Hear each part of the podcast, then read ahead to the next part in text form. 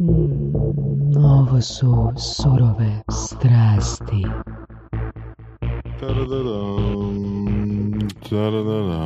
E, čekaj da okinemo autino sidro. Znači, dobili smo od današnjeg gosta poklon. I današnji gost je primijetio da često radimo u emisijama ovo. I onda nas je usrećio sa još ovoga. Tako da, nadam Da. se da će tvoj intervju biti slušan, da što više ljudi koji će u buduće doći u goste čuju ovo i znaju Da znaju što trebaju. što trebaju napraviti kad jedan put dođu u goste. Da, da, da. Apsolutno. Da, ja sam bio... Kao dio customer experience Da, Da. to je- to je customer experience. Bio sam na jednom meetupu koji je ovaj momak a, organizirao pred par tjedana i svaka čast ono na effortu oko toga. Meni je velim tema CX-a i Vora su jako interesantna. Već smo imali Mhm. par gosti ono s kojima smo načeli Jesmo, to je bilo neko približno malo da, početci. da, da, ono, tipa prvih 30 epizoda i danas bismo se posvetili uh, istraživanju dubine customer experience a naš gost danas je Marin Mrša iz tvrtke Pikator. Pikator ili Pikator, ali uglavnom nazovu nas Pikator na hrvatskom tržištu, to je ono, je nus pojava od imena, a želi smo da nas ljudi zovu pik, e, nas Pikator, ali eto. Ne veže se Pikachu. Da, Nema. Dobro, ja nije, sam nije, prvo- nije, ali nazovu nas pik, Pikator uglavnom. Ja sam prvu asocijaciju imao da je to neki ono odjeljak na Pornhubu. Pikator. Da, Dobro. Da, da. Ali zanimljivo, baš jako se veže sa na temu od customer experience i onog što ću pričat sa poslije. O, Tako da, čak se veže, iako znači mi smo nastavili od riječi pik, što je biriti, Mhm. a jako ćemo puno ćemo pričati o pikovima, o vrhovima Mhm. u customer experience. Samo jedna stvar.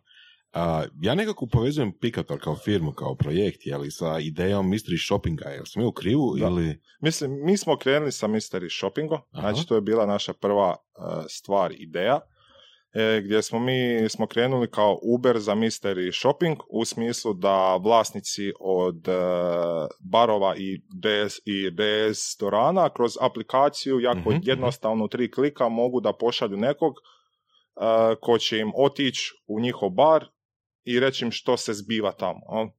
Znači, Ok. to je bila, e, je prva ideja s kojom smo mi i krenuli na, tr- na ovaj tržište i mi smo odradili cijeli onaj i prvi dio gdje smo i pričali sa korisnicama, gdje su oni rekli da im to treba, e, gdje su oni rekli da bi oni platili toliko i toliko za to i znači sve je bilo zrelo e, prema lean startupu za pokretanje toga i mi smo, smo krenuli ti- s tim gdje smo odradili klasični MVP, neš, neš, nešto bazično da možemo pokriti Mhm, taj mhm, kon, mhm.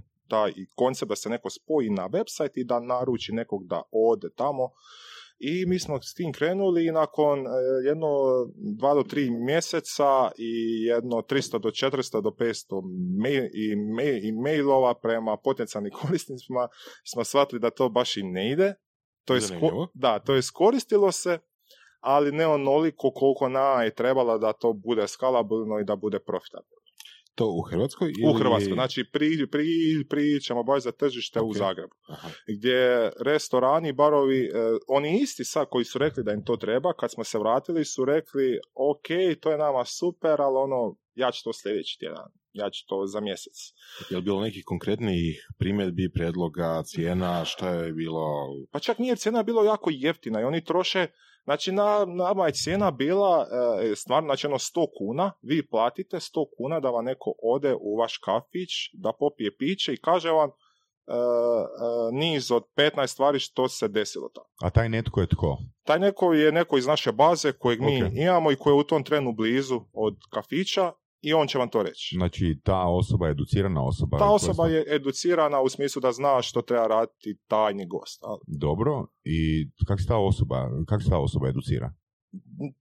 Tu smo osobu edu, smo, ed, smo educirali mi kroz, kroz naš interni i sustav i sistem gdje su prolaze oni svi kroz nekakve web, kroz webinare, kroz, Mhm. kroz edukacije i te stvari. Znači, taj je mystery shopping plan koji se koristi već desetljećima Mhm. i ljudi koji rade to znaju što, što treba. O tako smo mi imali i aktivnu bazu u gradu Zagrebu za to.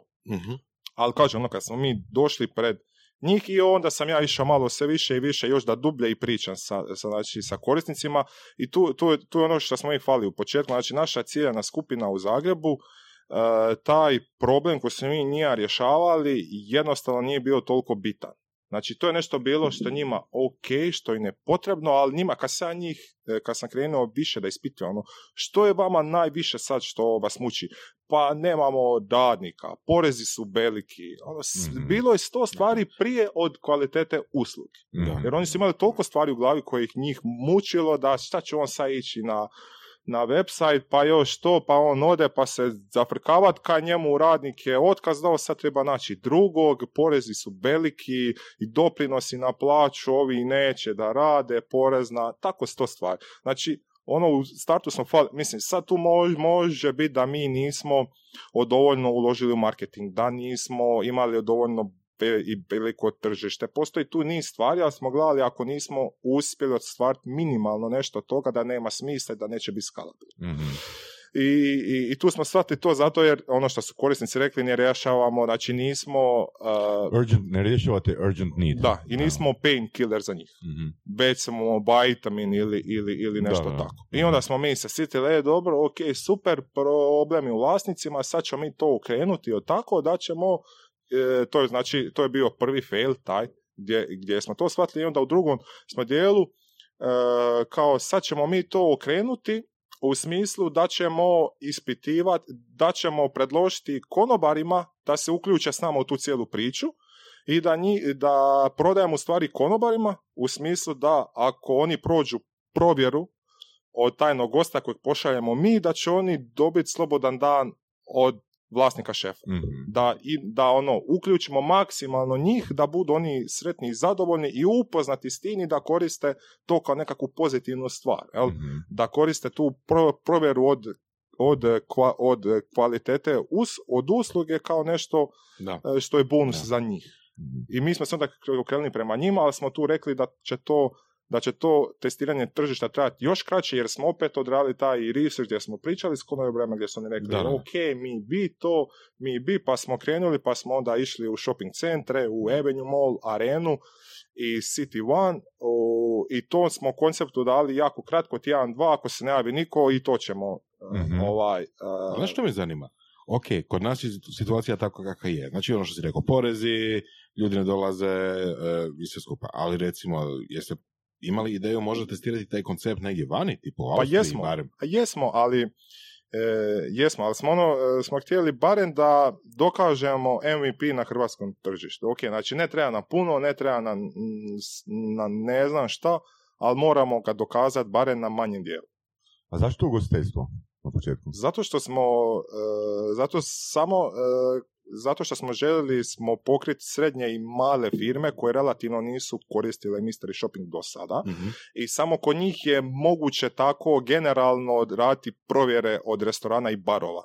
Jer kod velikih korporacija puno je složeno, ima znači oni imaju i niz drugih parametra koje treba pa, pa, i paziti, to su customizable projekti za njih, nije isto. A kod restorana i barova postoji, e, ajmo reći, set od, od standardnih parametra koji se gledaju. I to je onda skalabilno bilo i velika je baza, šir, šir- široka je i, nije, i, nije, e, i nisu koristili uglavnom do sad. I to je bi, bi- bila neka ideja zašto smo se okrenuli toj ciljanoj skupini u startu i s tim krenuli. krenuli, krenuli.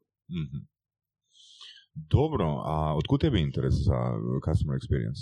Pa do customer experience, znači mi smo krenuli to sa mystery shoppingom, pa smo, pa smo krenuli sa konceptom drugim gdje smo uključili konobare, ono što sam, sam malo prije i pričao, na kraju nije išla tonica. Konobarima, i onda smo mi, e, na koji način smo ono, u tek u trećem pokušaju smo se vratili, ajmo reći, na standardne ciljane skupine u mystery shoppingu, to su velike korporacije, znači trgovine, banke i hotelski lanci i brand i brandovi, jel? to su nekakve standardne ciljane skupine, pa smo mi rekli ajmo mi i ovaj software što smo radili za ove, za ove prijašnje koncepte da iskoristimo za te standardne ciljane skupine. jel?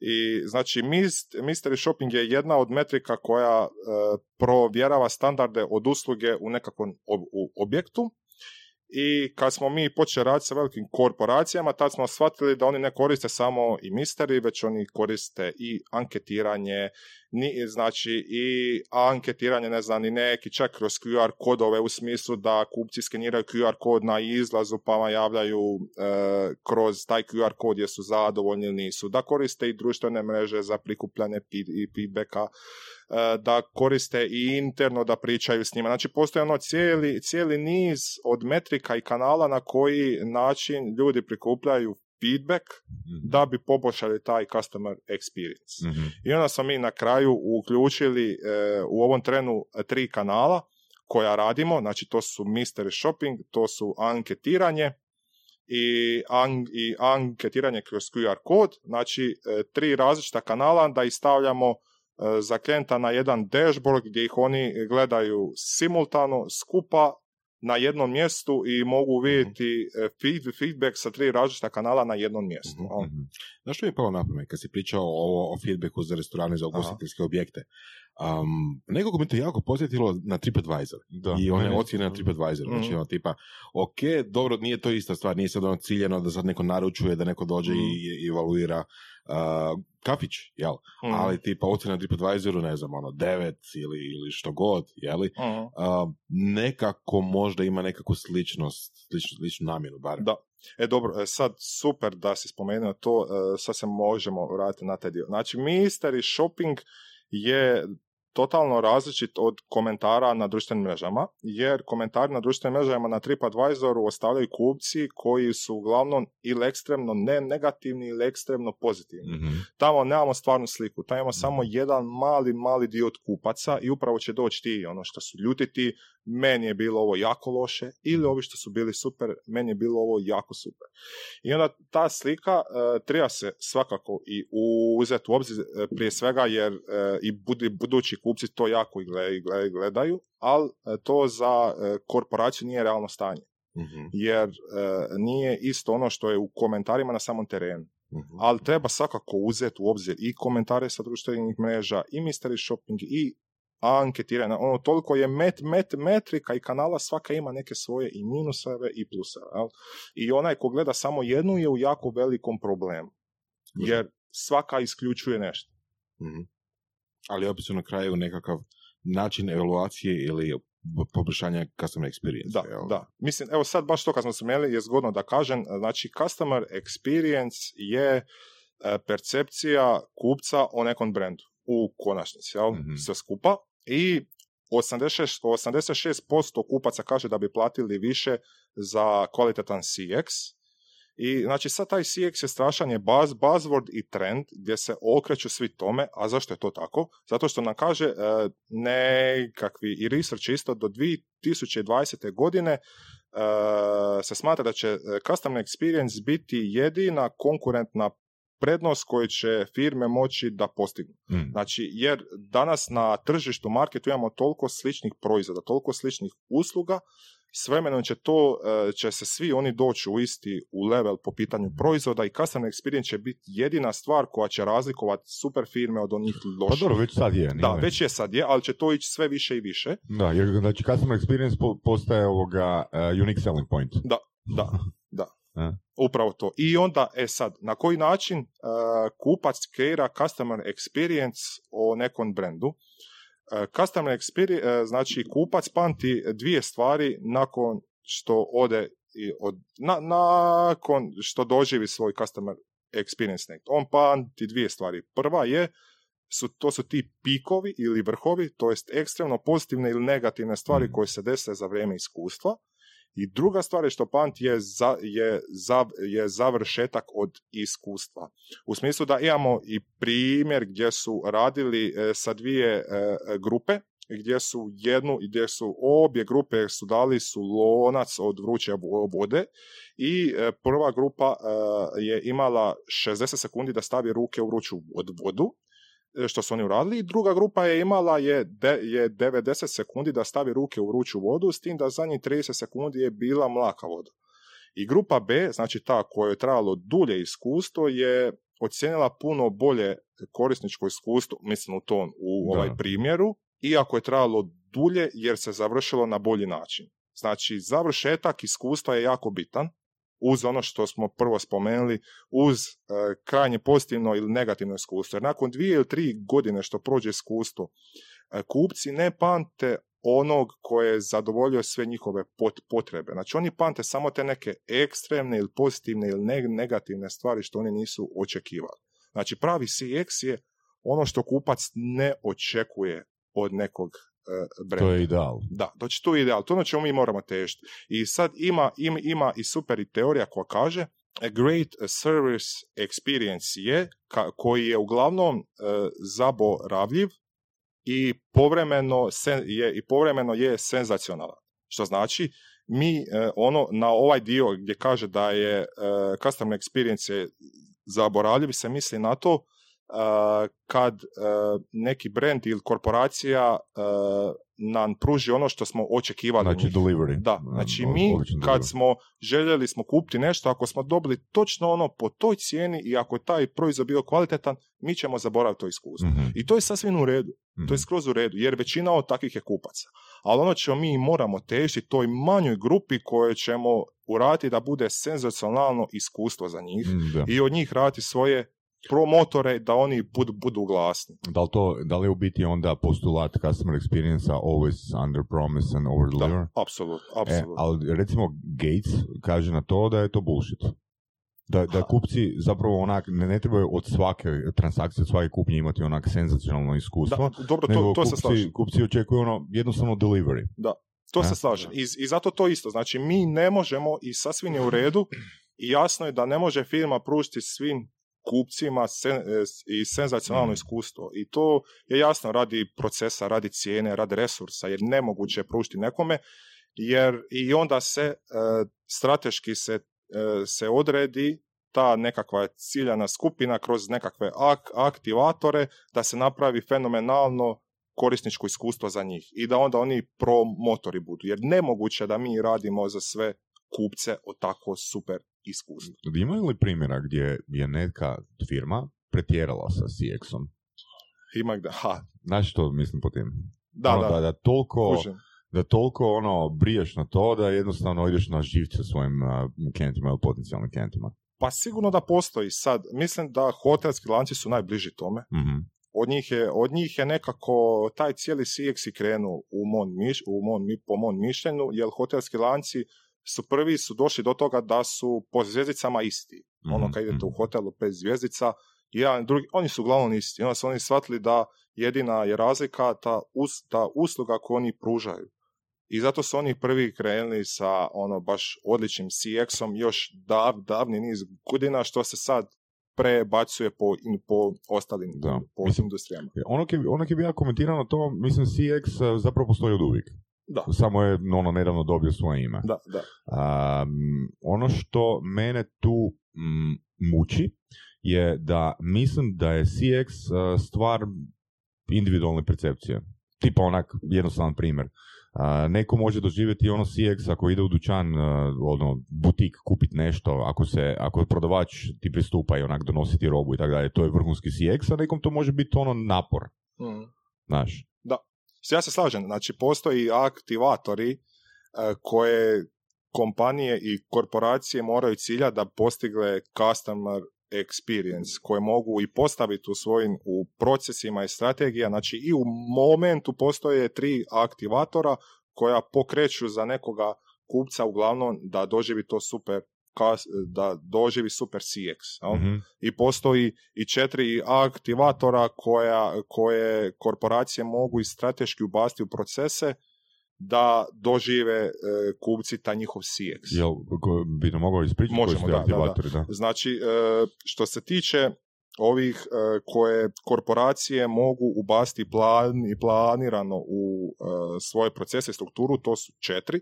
Znači, prvi je e, elevation, on se misli na to da razbija e, skriptu u smislu da kupac doživi nešto na prodajnom mjestu što nije standard, što Mhm. nije uo- uobičajeno za svakodnevnicu. Tipa, Tipa, na plava, primjer- plava krava, ne? Tipa? Plava krava. Plava krava. da, ok, dobro. E, imamo, imamo, na primjer, e, i primjer tu iz, iz jednog američkog koliđa gdje su studenti pravnog faksa, e, ono kad ih, o, gdje, gdje faks je radio s njima, znači to jest, on, on, on, on, oni su pričali s njima i nakon koleđa što je, što najviše pamte sa te, te četiri godine. I svi su rekli da pamte najviše maturalnu večer. I Mhm. to njih je smetalo jer samo su oni to upamtili u četiri godine gdje je znanje, gdje je sve ono što ulažemo mi, bla, bla, bla. I onda su oni odlučili e, da e, izrade e, human courtroom, u smislu da na kraju koleđa da studenti se pripremaju za sudnicu, da podijele da podijele se na, na, znači, na sudce, na porotu, na suprotne timove i da izrade baš ono jedan veliki i događaj za kraj godine u koji ono nije svakodnevan. Mhm. I to, na, to sad oni već na tom koleđu rade i 15 godina gdje su to svake godine podizali i ljestvicu pa se uključio i rektor u to i ostali profesori. To baš je sad ono je događaj veliki za, za koleđ ta i tu su oni e, su razbili gdje sad u istraživanjima na istom mjestu uz maturalnu večer studenti pante taj, taj i njihov human courtroom e, e, i taj ono Da. A, Završetak ali opet ono, faksa. meni, meni bi za testiranje možda bila bolja opcija da ukinu maturalnu večer. Da, onda će nešto drugo pamtiti. Da, da, da. da. Koliko je to Jer daleko? to je, to je onak išlo eksperimentalno, ono, Da. ciljano, ono, ajmo pokušati da se izjednači s maturalnom večeri. Da, Da.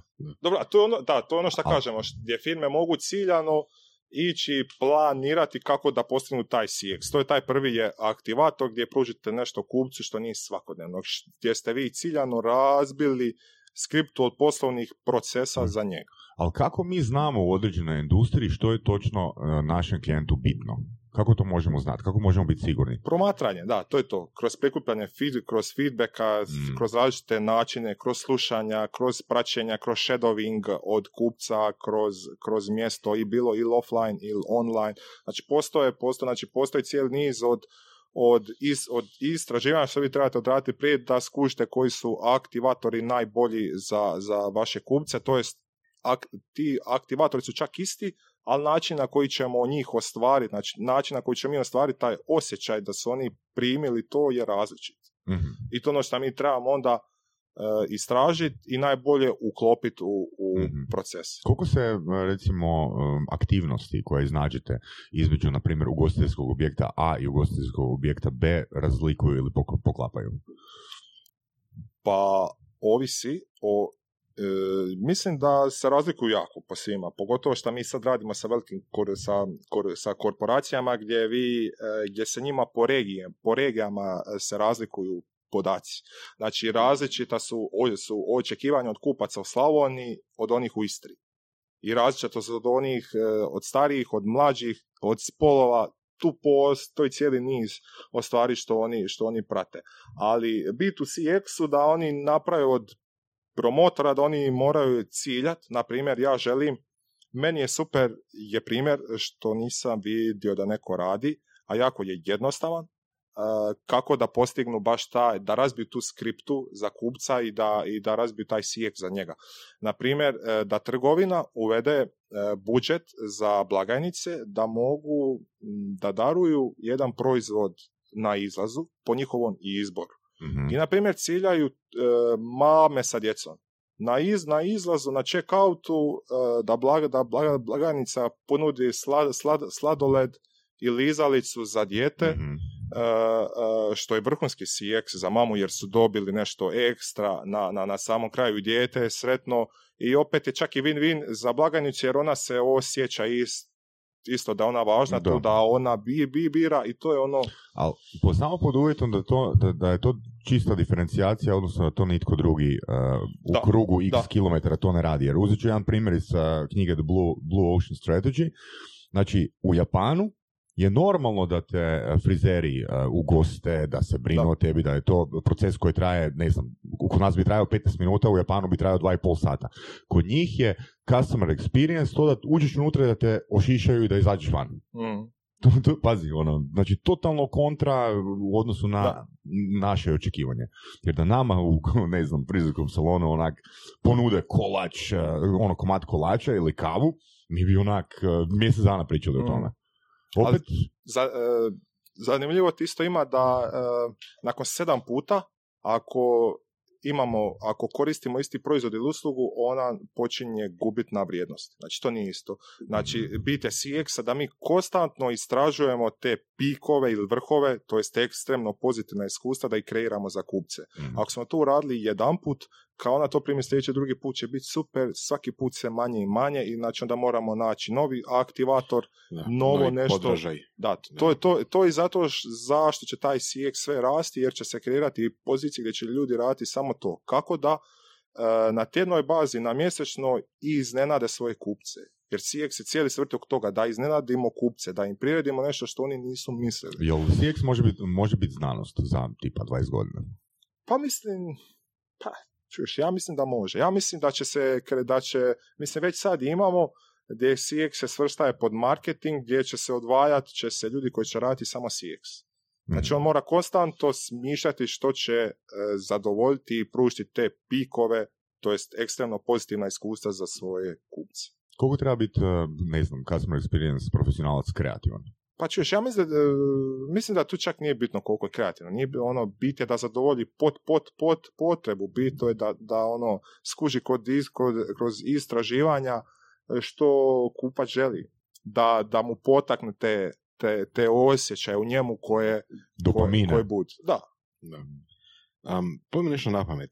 Ako se to bude radilo stalno, ako svaki put kad dođeš negdje, bio to friz- frizerski salon ili bio to, ne znam, ono, kupovina nečega auta ili supermarket ili bilo šta, i onda um, jednostavno ljudi, odnosno te firme počinju dijeliti nešto ili pružiti nekako novo iskustvo ili tako nešto, mislim da postoji šansa da se kupci jednostavno priviknu na to. Znači, od, znaš da ćeš ići u supermarket, znaš da ćeš ići u, ne znam, trgovinu bilo Da. čega, makar to bilo, ne znam, ili tenisice ili, ne znam, špeceraja, i onda znaš i očekuješ da će dobiti bombončić ili da ćeš dobiti jogurt ili Zapravo se customer experience svodi na kinder jaje.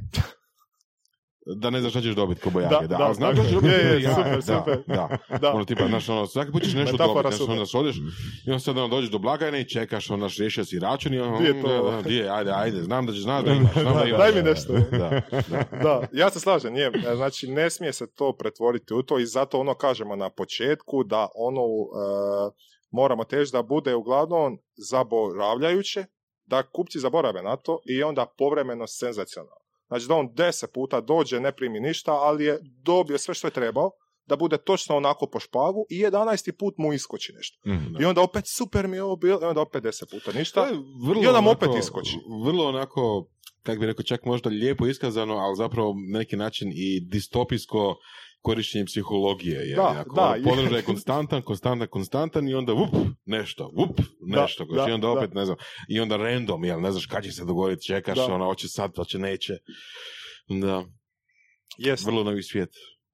A gledaj, mislim, e, kad do- dođeš u neki kafić, ono, ti, ti naručuješ kavu, ti očekuješ da dobiješ kavu, ali ako dobiješ još čokoladicu uz to, onda sljedeći put očekuješ da dobiješ tu čokoladicu. Da. Znači, kava je izjednačena, ono, E, kao vidiš, pitanje, čokoladica da. je ista stvar. Jesi onda razočaran kad ne dobiješ? Ne, apsolutno ne, jer došao sam po kavu. Ok, Jer, znači, kako, dobro. kako kafić odluči ono dodati tu, tu čokoladicu, na temelju ono, ko, kojih, ono, odluka, da. na temelju kojih i, inputa, znaš. Da. Mislim, jer ti doživljavaš, ti doživljavaš defaultno stanje prema tvom primarnom iskustvu. A? Da. Mislim, s tim imaju najveći problem, imaju i hotelski lanci. Jer ja sam ono Ne mogu radio- misliti, ono, tipa, Da. ne znam, jedan dan dobiješ dva bombončića, pa onda za mjesec ili godinu dana, ne znam, ono, dva bombončića i složeni, ne znam, ono, ručnik u obliku labuda, Da, pa ne znam, za godinu dana e, bombončić, ručnik u obliku labuda i, ne znam, rukom pisanu poruku od čistačice koja je, ono, Mm. ekstatično počistila stan. Jel? Gle, ja bi bio zadovoljan da kad naručim kavu da mi daju dve pive.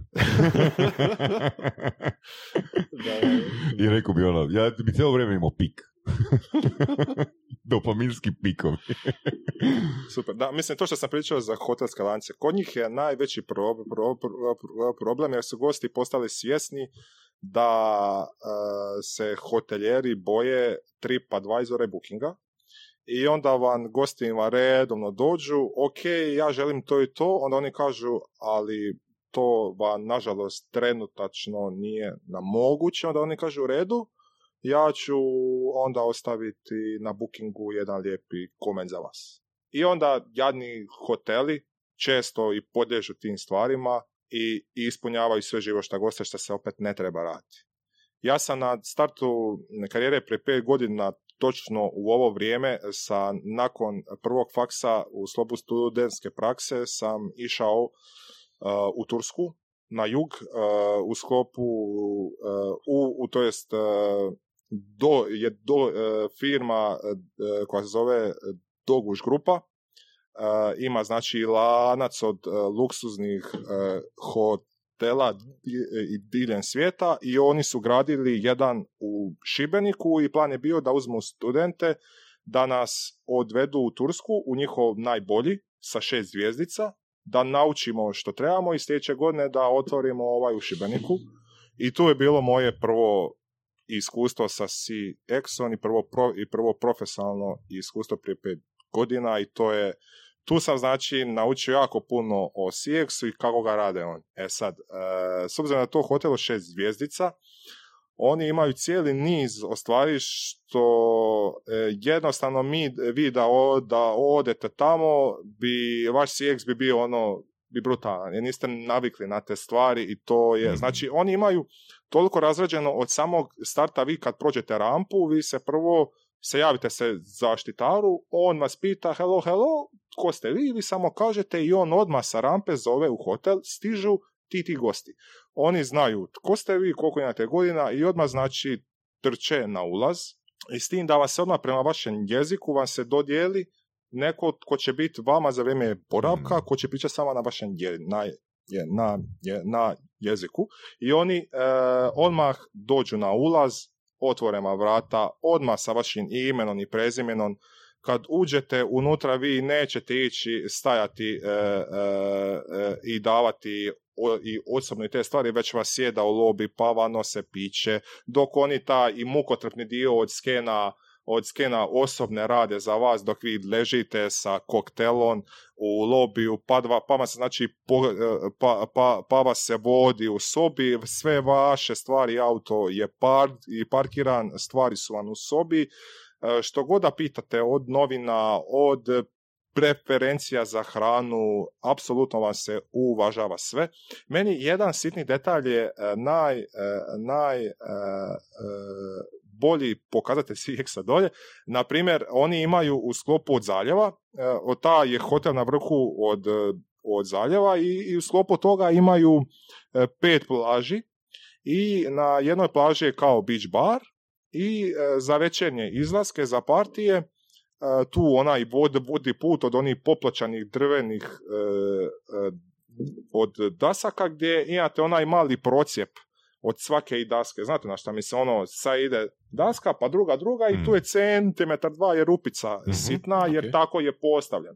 I onda su oni sa lijeve strane napravili te iste daske, ali bez rupica sa znakom za štiklu. Kad e, gospođe i cure idu, da im Opa. štikla ne bi slučajno upala u taj procjep. Opa. Mhm. Znači, na takve sitnice se, se, e, se tu paze. a? Na Da. apsolutno ništa neće proći bez, bez, e, bez da oni, da, da se stave u, u, Dobro, ali u u- na- u- u- uloge od U odnosu na to u Hrvatskoj je rampa za invalide customer experience. Dobro, da. Da. U podcastu Surove strasti upoznajemo ljude koji su strastveni u onome što rade. Ovo je podcast za preživljavanje u surovoj stvarnosti. Pridružite se Saši Tenodiju i Ivanu Vorasu u otkrivanju što pokreće uspješne, motivirane ljude. Ljude koji su strašću, predanošću i vizijom postali kreatori vlastitog, a i naših života. I ono najvažnije, saznajte kako su to napravili. Slušajte Surove strasti. Mislim, tu, tu, tu sad ima puno i, ne, i ne, negativnih strana gdje smo mi, gdje smo mi imali, na primjer, gosta koji dođe, žali se da su mu ukrali novce na checkoutu. E, tad cijelo se osoblje i, i ovaj generalni direktor se odmah spusti da s njim priča, gdje ga se sjedne, ali ona skriči, ne, ne, e, tu su mi ukrali novce, oni odu znači, kod zaštitara uzmu snimke od kamere, pred gospođe, evo ga, pogledajte, na kameri se točno vidi da mu, da joj osoblje vraća joj novce. I znate što ona kaže? Ona kaže, ne, ne, ne, to je montirano. Vi ste mene pokrali, vi ste to montirali tu snimku. I što oni urade? Oni joj vrate novac. Mhm. Oni joj vrate Mhm. novac. Dobro. Jer već, već, već je strah da će ona za tih, ne znam koliko je bilo, da će učiniti da će ne, negativni word of, of mouth ili da će ići na TripAdvisor ili ne, oni će radije njoj vratiti te novac. Zanimljivo. Malo Dobro, je, tu- mislimo, kako bi tako daleko Dobro. Da. tu me podsjeća ono, na jedan primjer kad sam prije nekih 8-9 godina se pri, htio prijaviti na seminar od uh, Tonija Robinsa, gdje je četiri dana koštalo 10.000 dolara, znači bez puta i bez smještaja, a njihov, uh, njihovo uh, običanje je bilo uh, da ukoliko nisi zadovoljan sa tim seminarom, da ti vraćaju milion. Dobro. to E, znači onak brutalno posloženo ono prodajno, ali mislim si, aj pokušaj ti Tony Robbins napraviti seminar na Balkanu. Da. To bi to bilo. ja Pokušaj, mislim da bi bilo znači, stotinu prijavljenih. Izgubit ćeš sav novac koji si ikad zaradio Da. i nikad ga više nećeš moći vratiti.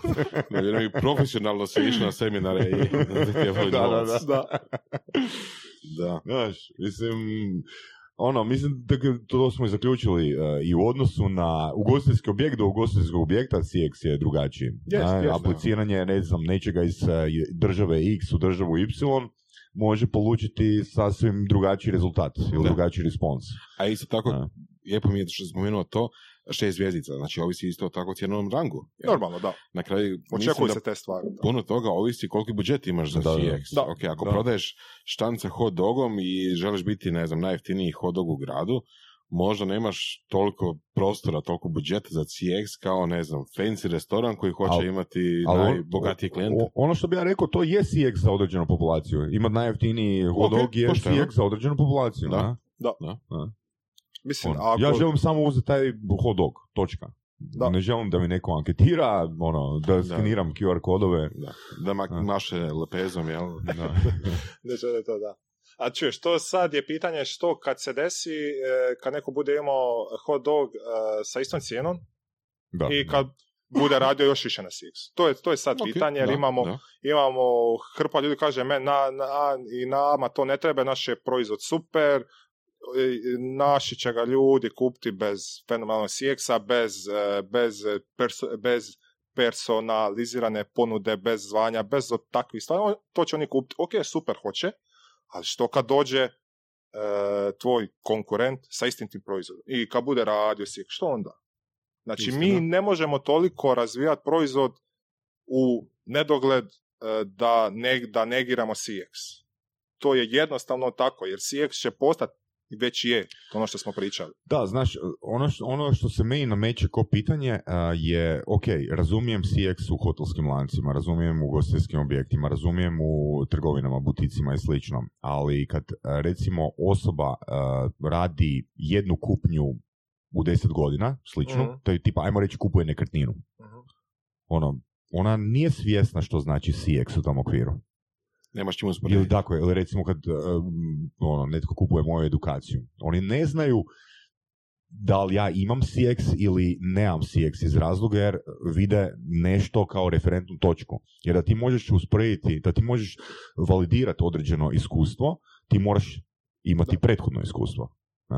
Dobro, mislim, to jest, ali tebi opet je jednako bitno što će oni reći nakon konzumiranja tvoje Pa za- za- zapravo to kažem, ono, usluge i proizvoda. to, to je onda samo delivery, nije under deli- eh, nije, pardon, nije over delivery. Jer over delivery oni ne prepoznaju, Mhm. jer nemaju prethodno Da, e, ali- iskustvo. ali delivery mogu prepoznati. Da, ali treba vidjeti što su oni primili kroz marketing. Znači, mi imamo Mhm. isto, uh, uh, isto uh, super stvar koja kaže da 80% kompanija misli da pruža super CX, Mhm. a samo 8% kupaca od tih isti uh, su rekli da su primili taj super CX. I to sad je problem isto što mi kroz marketing, kroz prodaju kažemo toliko toga, iako svi znamo, Mhm. under promise, a over the Da, da. de deliver treba biti, ali opet svi kroz marketing, svi kroz sales će reći stvari koje ne mogu pružiti kupcu i onda će on kad dođe će se osjećati da je prevaren u tom dijelu. I zato taj, e, zato ono, e, po meni treba se smanjivati se budžeti u marketingu, sve više se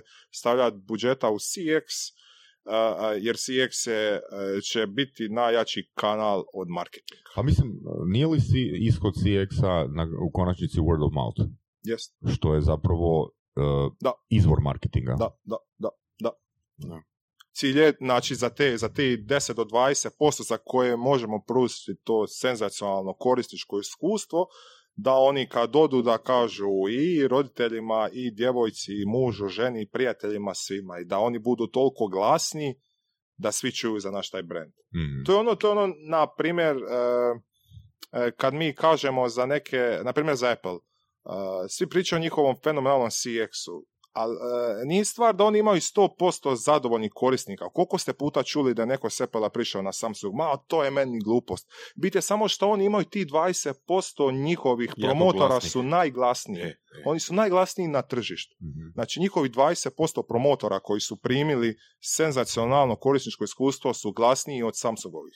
I to je ono što se, gdje se stvara customer experience. Jer ne možemo mi raditi za 100% super CX. Ne, ne možemo. Mi radimo za 20% i ti 20% da budu kao zajednica, da budu toliko čvrsti i jaki da su glasniji od svih. Ok, uh, mislim, možemo se složiti oko toga da je customer experience postoji od uvijek, ali sad je dobio ime. Uh, da li customer experience kao pojam nastao zbog društvenih mreža?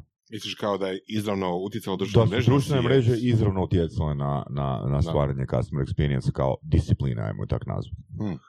Jer mislim, ako ja kažem uh, da sam s nekom uslugom bio zadovoljan ili nezadovoljan Vorasu, ono, pitanje je da li se tvrtki isplati uh, Da. toliko investirati u Sigurno je experience. veći je rič. Ali ako današnje ja stavim status na društvenu mrežu, Da. znaš, Pa To, viš, to je sad malo pitanje isto onih influencera, jel, i ono mikroinfluencera i neinfluencera, jel, a, koliko zapravo tehnologija povećava rič. E, Ne, ne, to je pitanje koliko tehnologija zapravo povećava e, stvaranje novih disciplina. Ok. Da. Da.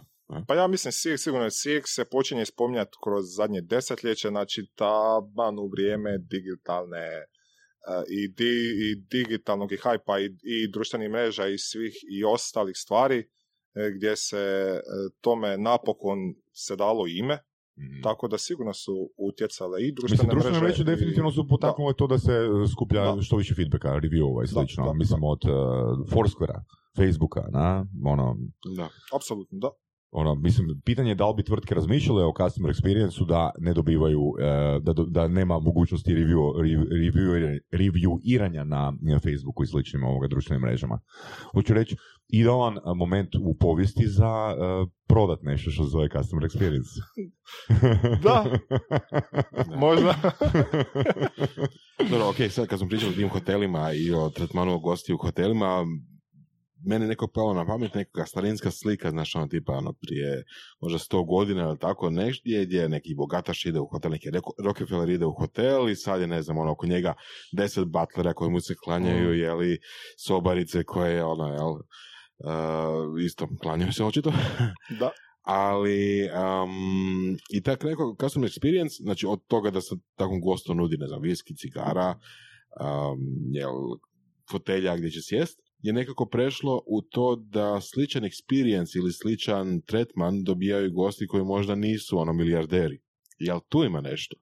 Jel može razlika u tome da se prije ono tipa, ok, CX da, ali se primjenjivao tipa na vrlo bogate ljude, bogatu klijentelu. Pa ja mislim da je CX puno više od, uh, ne znam, super kvalitete usluge. Mislim da treba krenuti od nekih osnovnih stvari prije 20-30 godina i do not disturb, uh, ono, kad si u hotelskoj sobi je za mene CX. Mm. Na? Istina, naravno, da. Pa dobro, sad što se tiče tih krajnjih e, e, i ekstremnih VIP e, i gostiju, mi smo imali, ne znam, e, i poslije kad smo otvorili i hotel u Šibeniku smo imali i šejke iz Arabije, od premijera do od takvih stvari. Oni su naviknuti na taj, na taj e, stil. Kod njih je znači CX ono što smo pričali, kod njih su aktivatori drugčiji, jer su naviknuti, na primjer, kad šejk je došao iz Arabije, cijeli kat su kupili. Znači, oni su cijeli kat, sve sobe su zauzete bile, iako oni nisu bili u svim sobama. Oni su zauzeli sve sobe i on je došao sa ženom i još u 15 soba su bili zaštitari u njega. znači toliko ih je bilo. I on očekuje da cijeli kat on kupi, da se blokira cijeli hotel kao on uđe i izađe. Mhm. E sad, e, e, problem tu šta mm, tu sad onda ima i više i, i interesnih strana, pa vi niste uopće imali niti, komu- niti komunikaciju sa šejkom, već sa njihovim, sa njegovim slugama, gdje oni traže točno to i to i to. Pa da li je, da, da vi tu imate onda CX za njih, CX za šejka, da, tu da, sad postoji sto stvari. Mhm. Ali za ovako standardne i regularne kupce sigurno je da se osjećaju bolje da dožive taj i tretman koji ono Da. hoteli pružaju. A, Da li bi mogli reći da McDonald's od prvog dana radi CX? Pa McDonald's, ha, pa čuješ, ne znam, baš, baš se spominje McDonald's kao e, kompanija sa, sa najviše zaboravljenih iskustava. Jer ono, Ali ćeš koji je ishod CX-a? uvijek Koji je ishod CX-a? Rekli smo, ono, ishod Percepcija, CX-a, da. e, ishod, ishod CX-a je word of mouth. No, ali ima nešto što je važnije od word of mouth a to je ponovljena kupnja. da, Znači, nas, e, nije, na- nas manje brine to da li će doći do ponovljene kupnje iz jednog marketinškog kanala ili iz drugog marketinškog kanala, nas u konačnici, znači ne želim da tisuću ljudi priča o meni da nitko nije kupac. Ja želim kupnju, odnosno ponovljenu kupnju. Mhm. McDonald's ima obrazac ponovljene kupnje. Mislim, sa bilo kim, s bilo kojom osobom koja je igdje putovala, mhm. s kojim, s kojim sam ja osobno pričao, ne kažem da svi spadaju u taj e, rang, ali svaka osoba je u drugoj državi barem jednom jelo u McDonald'su.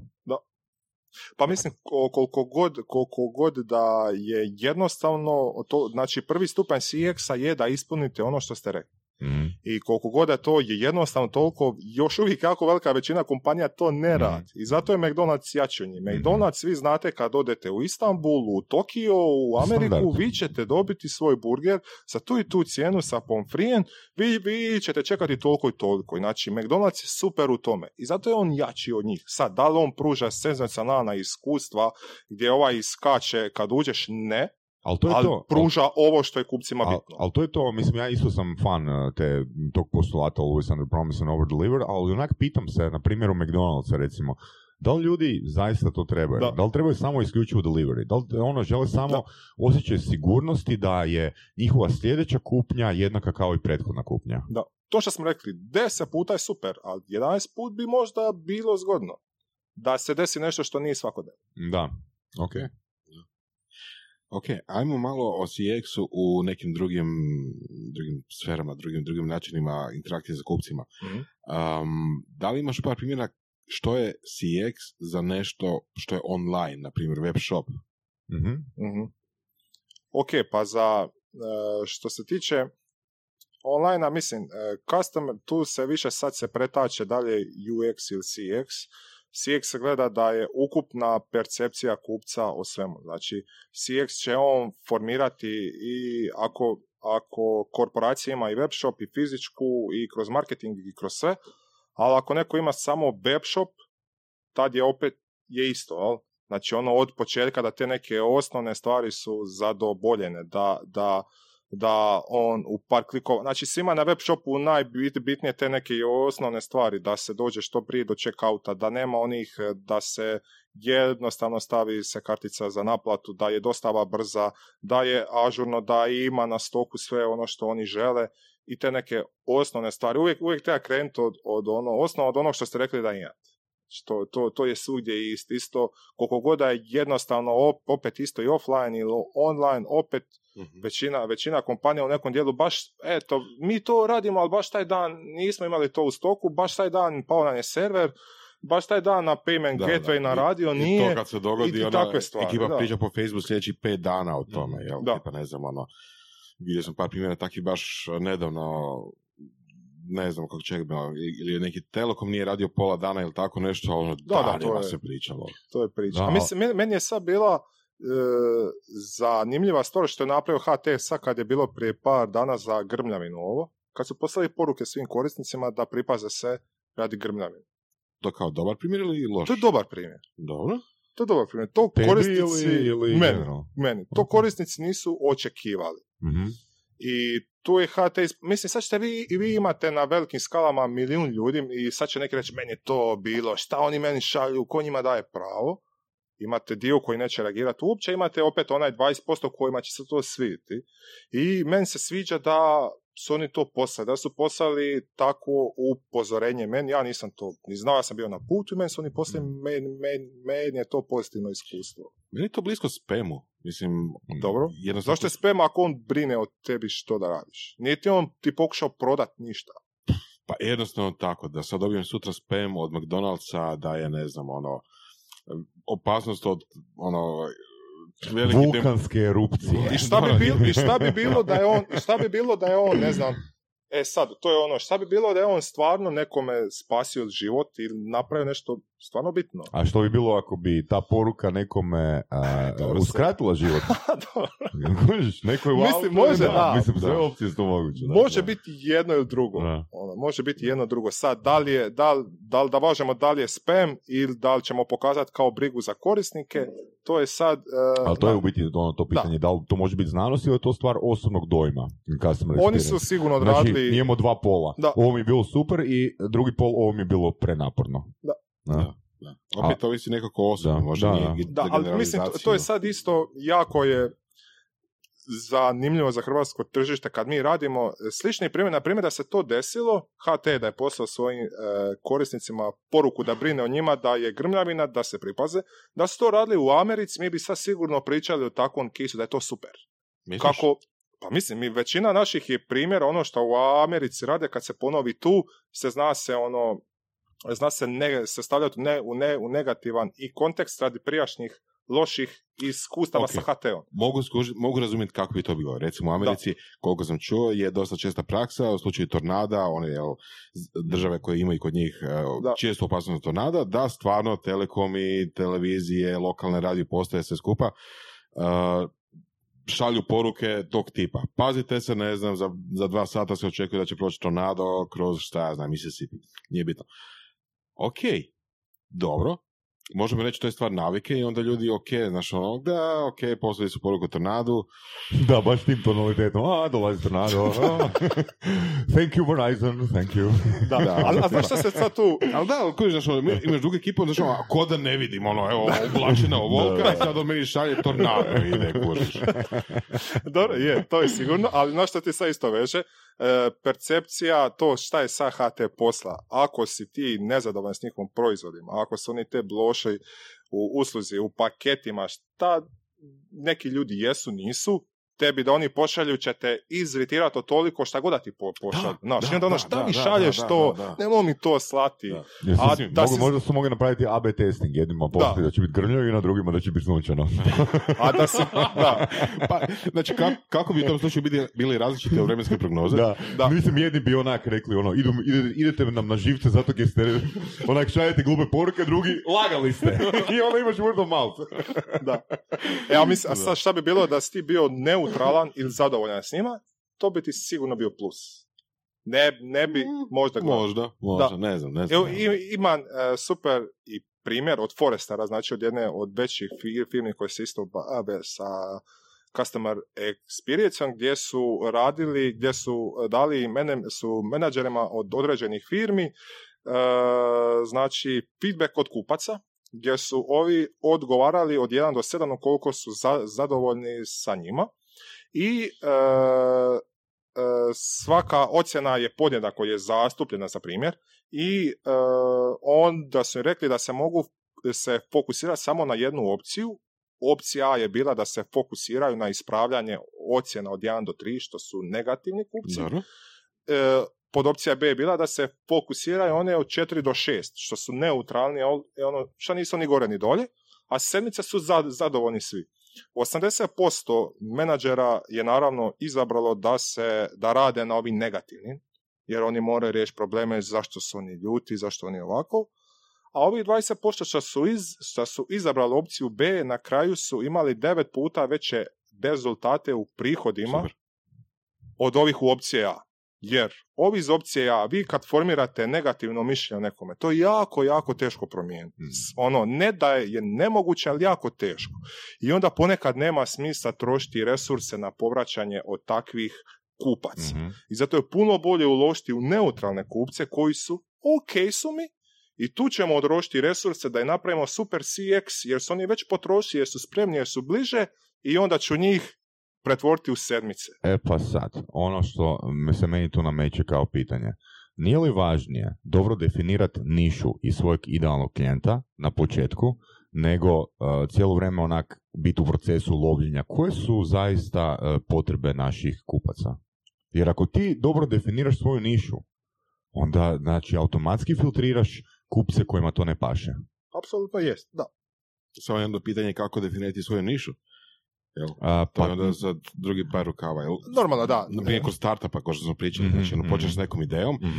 napraviš istraživanje tržišta koje svi kažu, mislim, ok, dovoljno broj ljudi kaže da, super ideja, koristit ćemo to, onda kad ideš, jel, zatvoriti, odnosno, prodati Mhm. nešto, jel, zaraditi neke novce od toga, onda, kao što si ti Da. rekao, bude, jel, ha, ne bi sad, drugi su prioriteti, sutra ćemo... Znaš, ali tu, tu mislim, ne znam da li sam to spomenuo u surovim stranstvima e, prije, ali e, recimo ja, ja sam izučavao kako knjiga postaje bestseller na Amazonu i jedan od načina je da jednu knjigu koju si mislio izdat, da ju jednostavno podijeliš na dva ili tri dijela.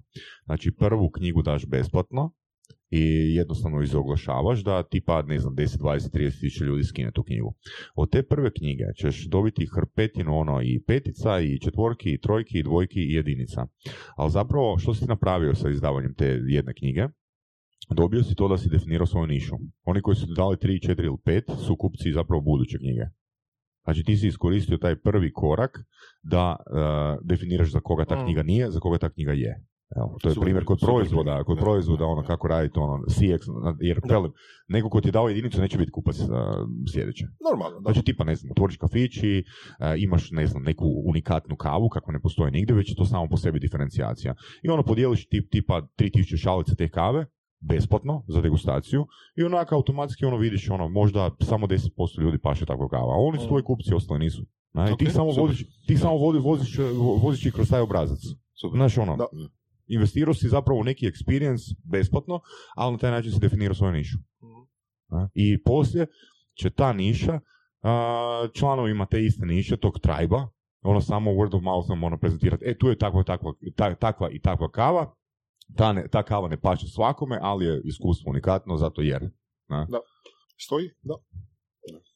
Mislim, jedino što je problem što e, za velike korporacije niše su Mhm. niše i imaju kraj, jel? I to je ono čega se oni boje, znaš. ono. To je samo određeni broj kupaca. Da. Tako da, ali sto, ja sam isto apsolutno za definiranje niša i kretanje od tog. Mhm. I širenje na, znači, na, na, na druge niše kad se prođe jedna po proizvodu, tako da. Mhm. A daj nam reci, molim te, uh, kako u nekom dosadnom environmentu poboljšati customer experience, na primjer u bankama. Mm. Pa Da. banke i telekomi su nekako najdosadniji. Ljudi se najviše žale na njih, Ima ali ih ne mogu da. izbjeći. Ima zanimljiv e, primjer. Znači ono da se vrati na početak, imali smo ona četiri akt, e, ak- e, aktivatora za kreiranje Mhm. CX-a. Prvi je bio znači Elevation, a, drugi je Insight, treći je Pride i četvrti je Connection. Što znači svaki od njih? E, Znači, insight e, znači da je kupac doživio e, s tim proizvodom ili uslugu nešto što je utjecalo jako na njegov život. U smislu, ja bi to rekao čak za vaš podcast. Kad neko sluša podcast Surove strasti, ako on njemu da ideju da on uđe u poduzetništvo ili nešto, vi imate fenomenalan CX. Mhm.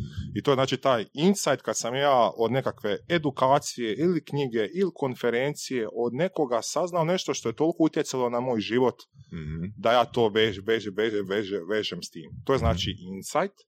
Pride, Pride se može, Pride se kombinira sa stvarima gdje smo mi e, se osjećamo ponosni na sebe kad smo postigli nešto. I tu se može e, uklopiti banka često. E, na primjer, banka može, kad vi štedite, e, kad vi štedite, vi kažete, mislim to ne rade, ali to je po meni jedna super stvar koju bi mogli, koja bi koristila. Na primjer, vi štedite od svake plaće i kažete cilj mi je uštediti za kaparu za stan, za stan, za auto i sad je to kao cilj. I e, kod znači, tog Pride aktivatora jako bitni su milestonovi, da se on, da se to bilježi. I znači vi svaki tjedan stavljate od plaće x, za vaš cilj koja je kapara za stan i svaki mjesec vam u aplikaciji na računu piše vi ste 95% bliže vašem goalu. jel? Mhm.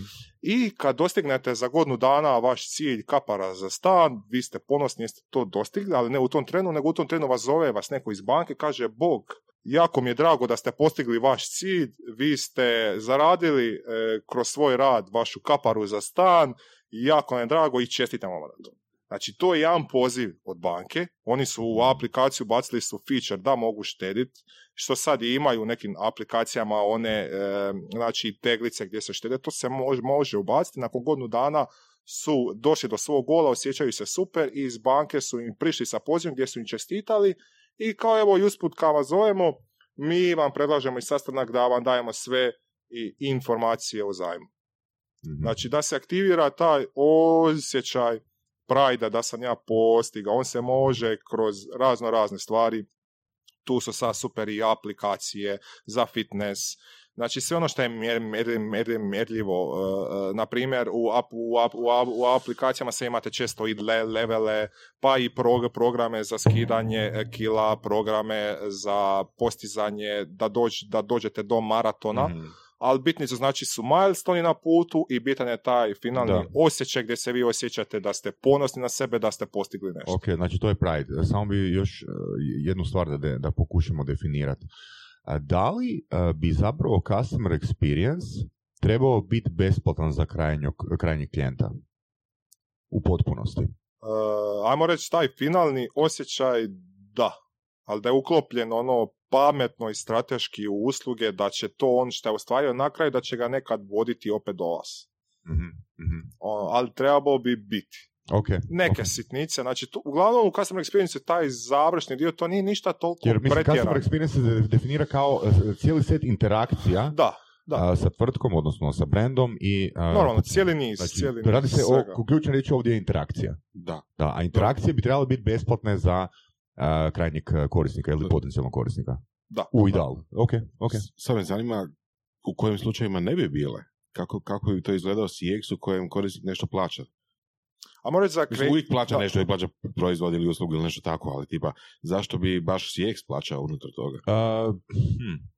Što, što bi to značilo? Da tipa dođeš... Pa ne, znači e, korisnik plaća za onu e, uslugu koju će zaboraviti. Jel? On plaća za nju. On Mhm, plaća za nju, a ovaj, za ove pikove, za Mhm. ekstremno pozitivna iskustva, mi se moramo pobrinuti da oni budu u cijeni, u kostu, u marži te, te proiz- tog Da, proizvoda. da, znači u ukupnom um, iznosu je zapravo upakiran uh, neki CX. Da, da, da, to mi je ok, Da. to je, to mi je normalna situacija. Da, ali kupac ne percipira da je Da, da, da, zapravo da. CX Ok, ok, nešto što se naplaćuje. Da, Da. mislio sam da možda da, Da. neka situacija tipa da baš korisnik eks- ekskluzivno plati nešto više ili tako nešto, ali što je fajn, ok, to je isto dobra stvar, Da, ali to... ali ne postoji stavka na, na e, računu. Ne? Da. Da, da, da. Da, Da. Ako ne postoji, onda to, to je druga da. stvar. Ok, treći. Ne, to je Znači, imamo treći. Inside, imamo Pride. Prvi je Elevation, o kojem smo pričali. El, elevation, Insight, Pride Aha, i aha, zadnji je. Connection. Ok. Znači to je os, je osjećaj gdje je kupac e, se povezao s nekim u zajednici. Na primjer, to je prva stvar, koju, to su često slike od takve stvari, to je prva stvar koju kupac uzme iz kuće kao kad, kad kuća gori, evo, to je nešto za što se bez, za što se veže. Na primjer, isto što mogu, ja sam trenutačno na MBA-u, na studiju, i sad, e, dosta kolega znaju reći meni je na MBA ovaj mi profesor nije pa on ne zna šta priča, ja znam više od njega, na, nije mi bilo ovo, nije mi bilo ono, ali što je MBA je nama dao u, ko, u, ko- u konačnici da se mi vežemo i net, i net, networkamo Mhm, sa ljudima tim. I onda će većina MBA studenata nakon dvije godine reći, bez obzira na koji će MBA, kakav ti je bio MBA, bez obzira na znanje, koje uvijek je diskutabilno, kako ti je bilo super. Zašto? Zato što sam tamo upoznao deset ljudi s kojima se sad dru, dru, dru, družim, s kojima sam sad super, s, kojim- s kojima se sam zbondao tamo i automatski mi oni u glavi A- se vrte kad se sjetim NBA. Baš kod NBA je primjer di se CX plaća, svjesno. Da, da. Okay, Protuprimjer, da, da. da, je, Da. je, Da. je. Na primjer, e, na primjer za zadnji, a, za aktivator isto, ja kad sam bio na studentskoj praksi, meni je ono ostalo, ostalo u fenomenalnom sjećaju, između ostalog zato što sam tamo se zaljubio u curu, s kojoj sam i sada. A ja automatski to isto vežem sa studentskom praksom, s hotelom, s cijelim tim osjećajem tamo. Ja nakon pet godina se ne sjećam šta je mene, e, šta je mene mučilo na dnevnoj bazi u tom hotelu na studentskoj praksi. Ja se sjećam da sam ja pre pet godina tamo u tom hotelu se zaljubio i upoznao curu s kojom sam sada. Ali to je sex, sex experience. Dobro, da. Da. Saša. ok. Um, znači, ti si se zainteresirao za CX uh, još kao student. Jel, E, pa da, ono, ajmo, ajmo, ajmo reći da tad to nisam ni znao. Znači, to je ono Dobro. jedan od onih stvari što sam se tad jako interesirao, ali mislim da čak tad nije bilo CX pojma, ili barem ja nisam znao za njega. U poslovnom smislu CX, ok, ne, ajmo ne CX, prije toga uh, mystery shopping, jel, na primjer, je bio pojam koji je već postojao, koji su bili drugi biznisi već, uh, među ostalim i od Kristine Cegve, čak se dobro sjećam, jel Da, da, da, da, da, Heraklea, ne? I uh, to nije bilo neko neistraženo područje u poslovnom smislu. Što te onda motiviralo da se uključiš u tako nešto gdje već postoji konkurencija, gdje je već ono... E, pa, što je meni bilo najviše? Ja sam, znači, nakon Turske sam prešao u Šibenik, e, u hotel sam radio, znači dvije pol e, godine sam radio tamo i promaknuo sam dva puta. E, super mi je bilo tamo.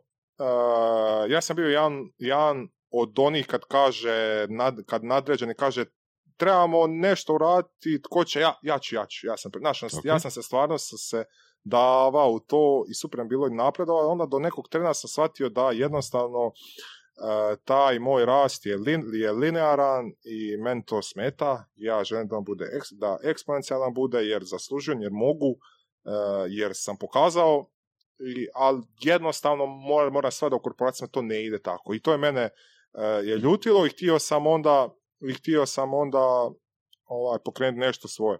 Mhm. I tako da sam ja onda još u Šibeniku, onda u to vrijeme, e, sam se javio u urbani centar u Šibeniku gdje sam radio sa Kid Bradley, on, on je tad, e, je došao iz Amerike čak u Šibenik u sklopu nekog od programa da pomogne Ok. lokalnoj zajednici, malo da ovaj potakne startupe i mlade ljude da pokrenu nešto svoje. I samo što baš to u Šibeniku nije išlo, jel? Na, znači, e, na, baš se sjećam u ljeto to kad sam ja odlučio e, da pokrenem nešto svoje, sam se prijavio na, e, na, ra- na radioncu u urbanom centru gdje nas je bilo točno e, troje za startupe. I od toga Jan je Jan je odustao nakon prvog puta. Da. Tako da nas je bilo ova, jako malo i meni je bilo to baš žao za vidjeti da tako čovjek koji ima iskustva iz Amerike, znači Da je došao tu. da je došao i to ono, ali znate što je najsmisnije? To je besplatno. Znači besplatno vi možete doći, E, to je E, jedna da. tema koju bi mogli pričati. dobro ono. sad da, da, znam na što i misliš da neko platio bi se Da, vezao da, više da, i da. stvarao i mislio da veća vrijednost, dobro mislim, da. Možda su oni to trebali nekako drugačije market, e, su marketiški prezentirati ljudima, ali činjenica je bila uh, i unatoč svemu da je bilo dvoje. Što je ono i ekstremno malo i tako sam ja onda ovaj, uz rad s njim sam počeo istraživati taj mystery shopping jer ono, Mhm. Uh, Mystery Shopping, kao što smo pričali, 20-30 godina se on već radi i više, Da. ali on nije se spustio na srednja i mala poduzeća, uglavnom tu je bilo je pokušaj, ali nije bilo te brzine i toga, znači ja sam imao ideju da doslovce u roku od 3 sata da vam neko dođe u kafić i ocjeni uslugu. Znači, ideja, diferencijacija je bila u tome da bi to se spustilo na, na manje, Da. a, manje firme. Da, da, manje da. firme. I stvarno, u tom, da, stvarno u tom trenu kad sam ja to tražio na internetu, ono, sa svim ključnim riječima, svugdje, nije bilo. Znači, nije bilo kao kad tražite Uber za mystery shopping fast, ono, ništa nije bilo slično. I to me Jel, jel danas ima? E, na, še- šest mjeseci nakon što smo se mi pokrenuli su pokrenula se dva startupa u Americi. Sigurno nisu radi nas, da su nas vidjeli, Da. već vjerojatno to je, to je od tako da ljudi pokreću ideje. Aj, e, tako da se pokrenulo, ali koliko sam ih pratio poslije, mislim da oni nisu e, zaživjeli poslije, iako su čak i rezali prvu rundu.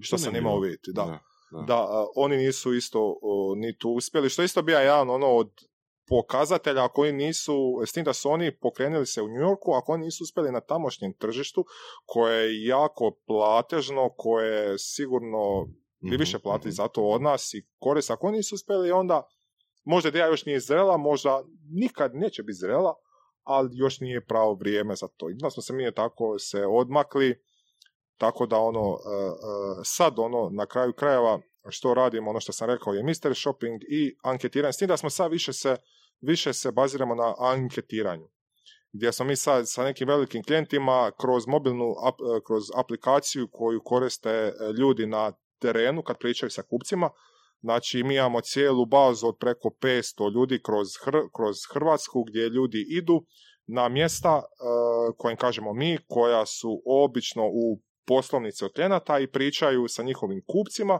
kroz mobilnu aplikaciju, onda mi e, u sustavu na drugoj strani kreiramo iz, izvještaje za klijenta, klijent se spoji ili menadžer ko već sa dru- druge strane ima cijeli niz od izvještaja kroz razne feature, kroz feature, parametre za e, segmentiranje, fi- za filtriranje kupaca, analize, IP razne, svašta nešto.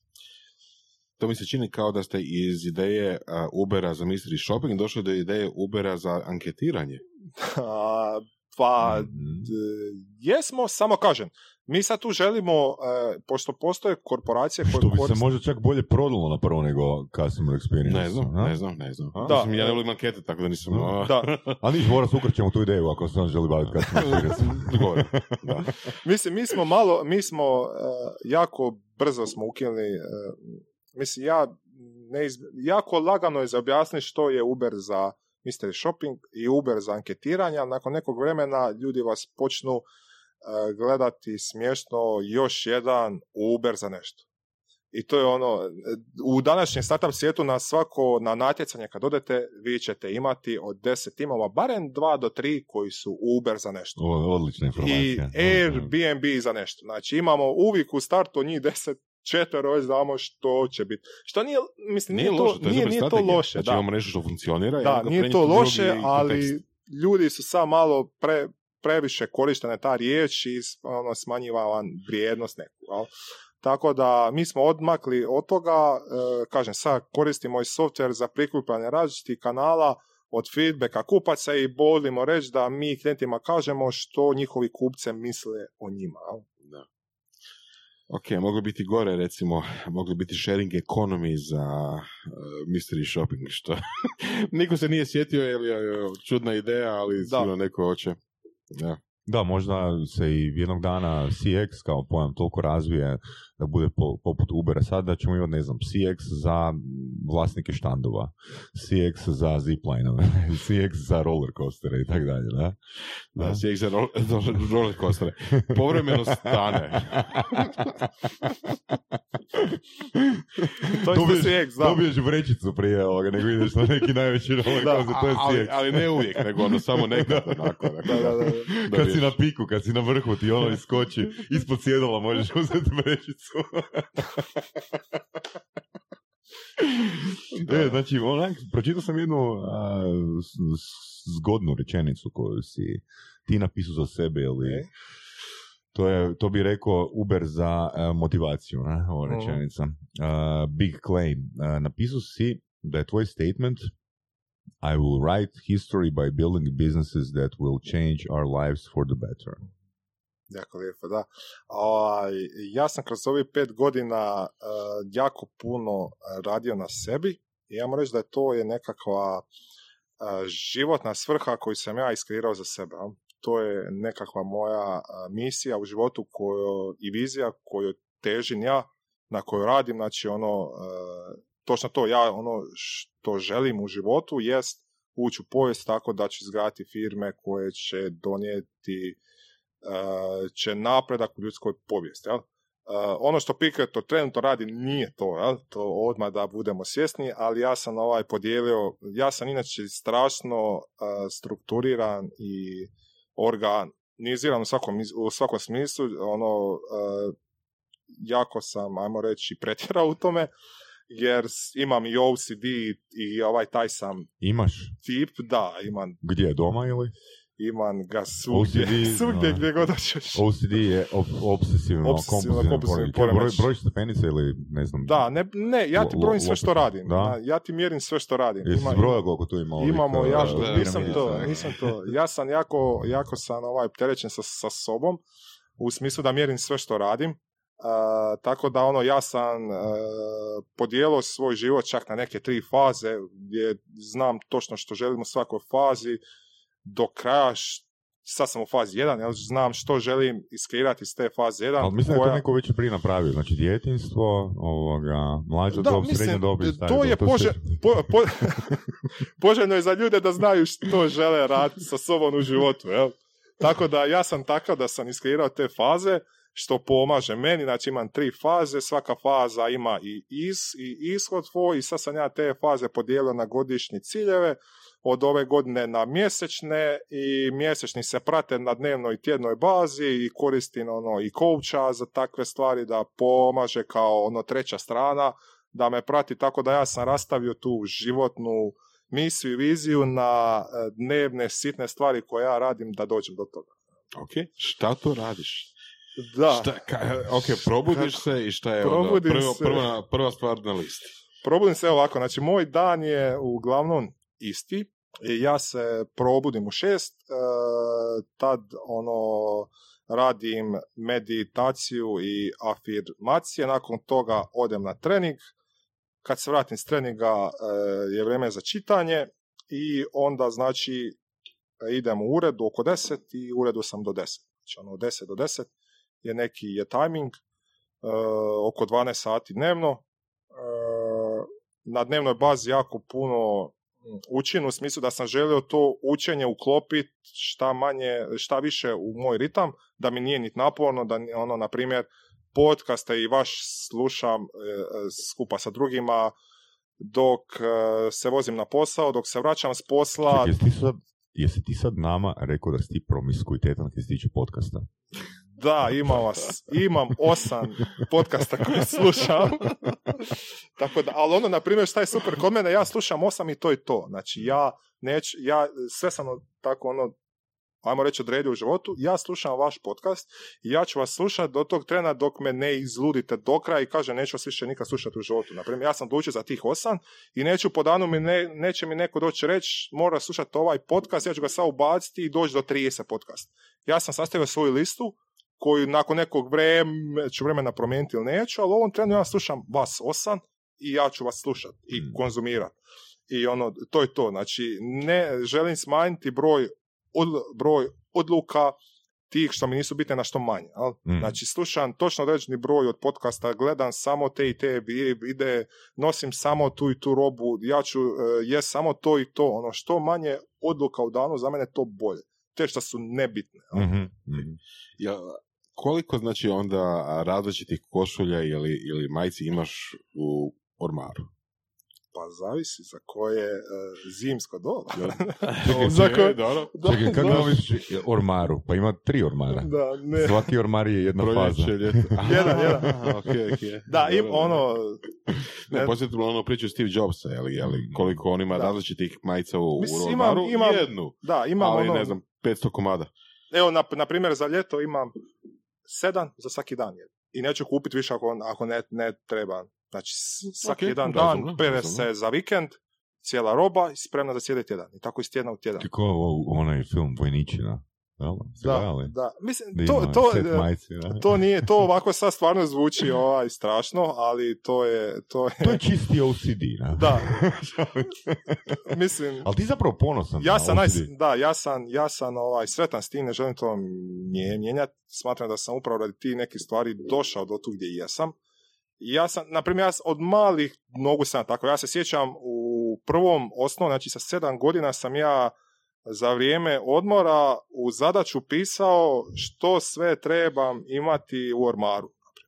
Ko to još radi sa sedam godina? Znači ja sam radio listu od stvari što, što trebam ku, što kupiti. Ja sam radio listu, planirao sam, jel? Mm. Što trebam im- imati? Ja, na primjer, zadnjih 12 godina pišem koliko tjedno sam odradio sam, tren, sam, tre, sam treninga, Zato- što, sam, zato što si- sam pio. Zato si mi rekao da si dobar u pisanju. da, da. Znači, ono, mjerim sve živo i ono kad kad ovaj post nešto mjeriti, ako vidim da to ima smisla za mene, tad neću niti prestati. Mm. Na primjer, cura je pre pet e, god, god- godina rekla, je, baš bi bilo zgodno da znamo, nije to šta mislite. Ovo, vidim, vidim koji je bio pogled. Znači, kaže cura, baš bi bilo zgodno da mi znamo gdje mi trošimo naše novce. Ja kažem, vidiš, je, je bilo bi, aj baš ću pogled, pogled, pogled, ima koja zgodna e, aplikacija za to. I pronađen jednu pet godina nakon svaki dan mi unosimo šta smo unijeli u nje. Ona Znači, dan danas čekaj, žali, Marine, ona dan danas... ok, ti imaš OCD, to onak super prihvatio si, ali prenosi to na svoju curu. Ne, ne, nije, ja sam je, ja sam je maksimalno ol, ol, olakšao, zato on je samo našao srodnu dušu. ja sam svjestan da je to jako zamorno, da je to nije za svakoga i tako svako i u firmi Gle, i za... ono, znaš, zavisi kako kome, mislim, ono, Sheldon bi bio ponosan. Da, je bilo. Ali obzirom na to koliko ono će se tu niša razviti, ja bi ono Marinu preporučio da se krene baviti za 10 godina uh, customer experience za OCD-evce. OCD-evce, da. Koje tu sve kriterije trebaš zadovoljiti, ne? Koliko bi ta usluga mogla koštati, Da. ono, jebiš u gostejstvu, je to malo. Ali ono, OCD ti je super, CX za OCD-evce. Zna, znaš zašto ti je OC- OCD ti je super za ako ga primjeniš na prave stvari. Znači ja mjerim stvari koje meni generalno koriste. jel? Na primjer, ja sam opsjednut s tim da mi e, imamo znači, ne znam, dio za sales, dio za marketing, dio za razvoj, dio za projekte. Ja sam opsjednut da ja ispunim te ciljeve. Jel? Znači ja ne mogu ići ovaj, spavati mirno ako ja znam da sam ja imao na HubSpotu uh, lead za follow up, ako ja nisam odradio follow up, ja ne, ja ne mogu ovaj, spavati mirno. Mhm. Tako da OCD za konstantu, za taj razvoj, za upornost je super stvar. I meni on pomaže, kažem, baš u tome da ustrajem svaki dan. I meni je to najbitnija stvar od svega, da sam ja odredio taj svoj i lifestyle koji želim, ono gdje radim svaki dan na sebi, gdje učim svaki dan, gdje razvijam firmu, gdje razvijam sebe i druge ljude i da na tome ustrajem svaki dan, svaki dan. Znači, meni nije bitno, ja bi čak rekao, po meni je bolje e, napraviti pet puta nešto i prosječno, ne jedan put kvalitetno. Jer taj peti prosječni put će biti bolji od tog prvog kvalitetnog, od kvalitetnog jer ćemo peti put znati nešto što nismo znali prvi put. Mhm. Tako da to je u svemu, znači ono konstantno, znači ja ću svaki dan e, se pojaviti gdje sam trebao, kad ste me odbili tri puta, ja ću se pojaviti četvrti put. Ali znači kad treba stati, ali što ne znači da neću probati na drugi način, znači ja ću, ja ću biti tu za šest mjeseci, ja ću sigurno čitati svaki dan za deset godina, za dvadeset, jer sam takav, kad vidim da mi to paše, da mi odgovara, ja već godinama svaki dan čitam pola sata ujutro, znači i opet je bitno ne pretjerati, znači ljudi ono krenu, ja ću sad trenirati. Krenu sedam puta tjedno, ne, pet puta. Ja kažem, nemoj, kreni tri puta, nećeš ići. Ono, ja treniram četiri puta tjedno u prosjeku, jer sam svjestan da ću ići na put pa neću stići, jer sam Mhm. svjestan da ću se razboliti nekad pa neću. Znači ja nisam sad, ja sebi dajem i buffer neki od 10% da zgriješim, jel? Znači ja sam svjestan da ne mogu, koliko god nekad želim trenirati pet puta tjedno, da ću trenirati četiri. Ja sam svjestan da neću se dignuti svaki dan u šest jer ću otići na večeru i bit ću van do ponoć, pa ću reći da ću 90% dana u godini se dignuti u šest. Znaš, Ok, ono, razumno, takve stvari. No, mislim super u, ukupnosti ovoga, ta, ta, ima tu toleranciju, fleksibilnost, jer mislim da sam pročitao, jer si mi napisao to da ti čak i oko alkohola imaš a, da, da, da, ne. organizaciju. Ne. Kvotu, kvotu. Da. Kvotu, da, da, imaš, mislim da, da. imam to pojasniti, to znači kvota, ono, broj, broj uh, pića Pa koju meni- ili ono, do kad najkasnije u, na kad, piješ. kad, da, kad je neko takav, ja vam imam proces apsolutno sve. Na primjer, neću gledati film koji nema ocjenu na MDB-u veću od 7, jel? Neću. Znači, ti ima to- veću od sedam. Da, mo- mora imati ocjenu veću od 7. Aha, dobro. Ti meni reci, knji- ono, film, ne, neću gledat, znaš, ono, neću, nema šanse. Uh, Propustio si Sharknado 5. dobro, da, jesam. Ali, to je, to je tako. Na primjer, za alkohol, e, ja kažem, Ne, prepustio je film Fenomenom sa John Travoltom. E, jako mi je šao zbog toga. Ja. Ajde, daj, napravi, napravi onak, e, ono, jedan, jedno odstupanje svog obrazca i pogledaj danas Fenomenom. Ima 6,4 ocjena. O čemu se radi? O fenomenu. Koji je fenomen? dobar je film. Feno- Dobar je dobro, film. dobro, feno- dobro. Fenomen je kad ti to pogledaš, onda ćeš shvatiti. Onda, onda, onda će stvaći šta je fenomen. Dobro. Budi malo nedosljedan, nedosljedan svom OCD-u. Ma neću. Još. A, spomenuo sam, znači, čitanje... Koje knjige bi eto preporučio slušateljima koje bi Da, ono... e, da preporučio čuju. bi E-Mit. Kako? E-Mit. Mhm. Da Dobro. ste čuli za knjigu? Da, da, Znači, to je ono što mi, šta mi nastavno, mi, mi smo na primjer u startupu u Piketoru smo iskreirali strukturu cijele firme do 20 ljudi, iako nas je trenutačno šest. Mhm. Uh, mi imamo strukturu i procese kao da imamo firmu od 20, znamo što imamo pet i odjela, bitno je da imamo tu strukturu, procese od samog početka. Znači mi imamo sad, mi imamo na, primjer i pratimo i ciljeve po kvartalu, o koliko smo u odnosu na, godiš, na godišnje ci- ci- ciljeve smo postigli. Znači po kvartalu sve imamo strukturu, imamo procese i u e-mitlu znači, se baš priča o tome koja je najveća mana kod malih i biznisa, zašto i propadnu, jest upravo zbog toga što oni na kraju rade uh, u njemu, a ne na njemu. Ali Mhm. bit, bit, bit je da vi što prije se izmaknete i da može taj biznis uh, raditi sam, sam od sebe. Naprimjer, to je za nas bilo super kad smo radili za DM, a, znači najsloženiji projekt gdje smo mi ispitivali 5000 ljudi na 159 različitih e, mjesta u roku od 10 dana. Mario i ja smo u srži Mario projekta... Mucalo. Da, Mario Mucalo. Pozdrav, Mario Mucalo. Mario Mucalo i ja smo za vrijeme projekta e, išli u rijeku na sastanak. Mhm. Znači, to znači da smo mi skalabilni, da mi imamo strukturu, da mi imamo proces. Dok smo mi za vrijeme najvećeg projekta mogli otići e, na sastanak u rijeku bez puno poziva, bez puno stresa, dok ljudi rade na to. Mhm. Znači, da radi software, da rade ljudi koji su u, po, u, u, u pozadini, Da, to da, je to. super, super. Da, i to je šta je mit uči, uči. Za drugu knjigu bi rekao bi Influence od Cialdini. Cialdinija za sales i za treću knjigu baš za customer experience što smo dijelili do sad na CX meetupu, super knjiga Creating the, mo- the Moment se Mhm. zove, a linka ćemo je poslati, Da, da, da. pa, pa ovaj će moći vidjeti. Super, super. Mhm. Čitaš neki možda blogove ili YouTube uh, kanale gledaš? YouTube kanal pratim uh, od Patrick Bet Davida, ne znam Mm, jeste čuli. Yes, mislim, da. Znači ja nje- njega pratim dok još imao uh, deset tisuća i, pred, i, pred, i pretplatnika, sad je na milijun i, i ovaj 400. Znači ti baš radi kvalitetan O čemu? kontent na tjednoj bazi o poduzetništvu, o biznisu, uh, općenito čak radi ono case stadijeve o ostalim firmama, što treba raditi i tako da. Tako da ono, on je, na primjer, jedini kanal kojeg ja pratim na tjednoj bazi. Imam još na ostale koje sam pretplaćen, ali sigurno ću pogledat ću njegove videe na kraju tjedna Mhm. a ostale neću. S obzirom da imaš tako plan za firmu i šta Da. ćeš raditi sam sa sobom i sa firmom, a, procesi su postavljeni, um, čini mi se sasvim logično da imaš i plan recimo što ćeš napraviti ako dobiješ s Marsa jedno pola milijuna eura. Da, pola milijuna eura. Pa stavio bi... Na štednju. Ne, šta će na štednju? ne bi Dobro, stavio ok. na Jel štednju. bi uložio u Bitcoin, jel bi kupio nekretninu, jel bi uložio u firmu ili nešto deseto? Ovako. A, treba, trebalo bi e, ono lijepo to sjesti, ali stavio bi sigurno 50% u Piketor, e, stavio bi e, Od jasno. 25% u dionice, Ali ne pikatore. Ne, ne Piketor, ne bi to stavio. O, I 25% bih uložio u nekretnine. Dobro, s obzirom da mali je, iz, je iznos, tad ne bi mi ostalo puno za nekretnine, ali ono, ajmo reći da bi pokušao Nekretninu. nekretninu, da bi pokušao sa vlasti nekim drugim novcima da, da, da kupim nešto. Da. Ali nekretninu kupiti za, za najam, ne za življenje.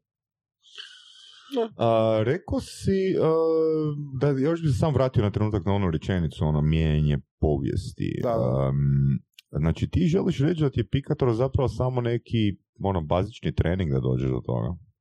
Ono kao zagrijavanje.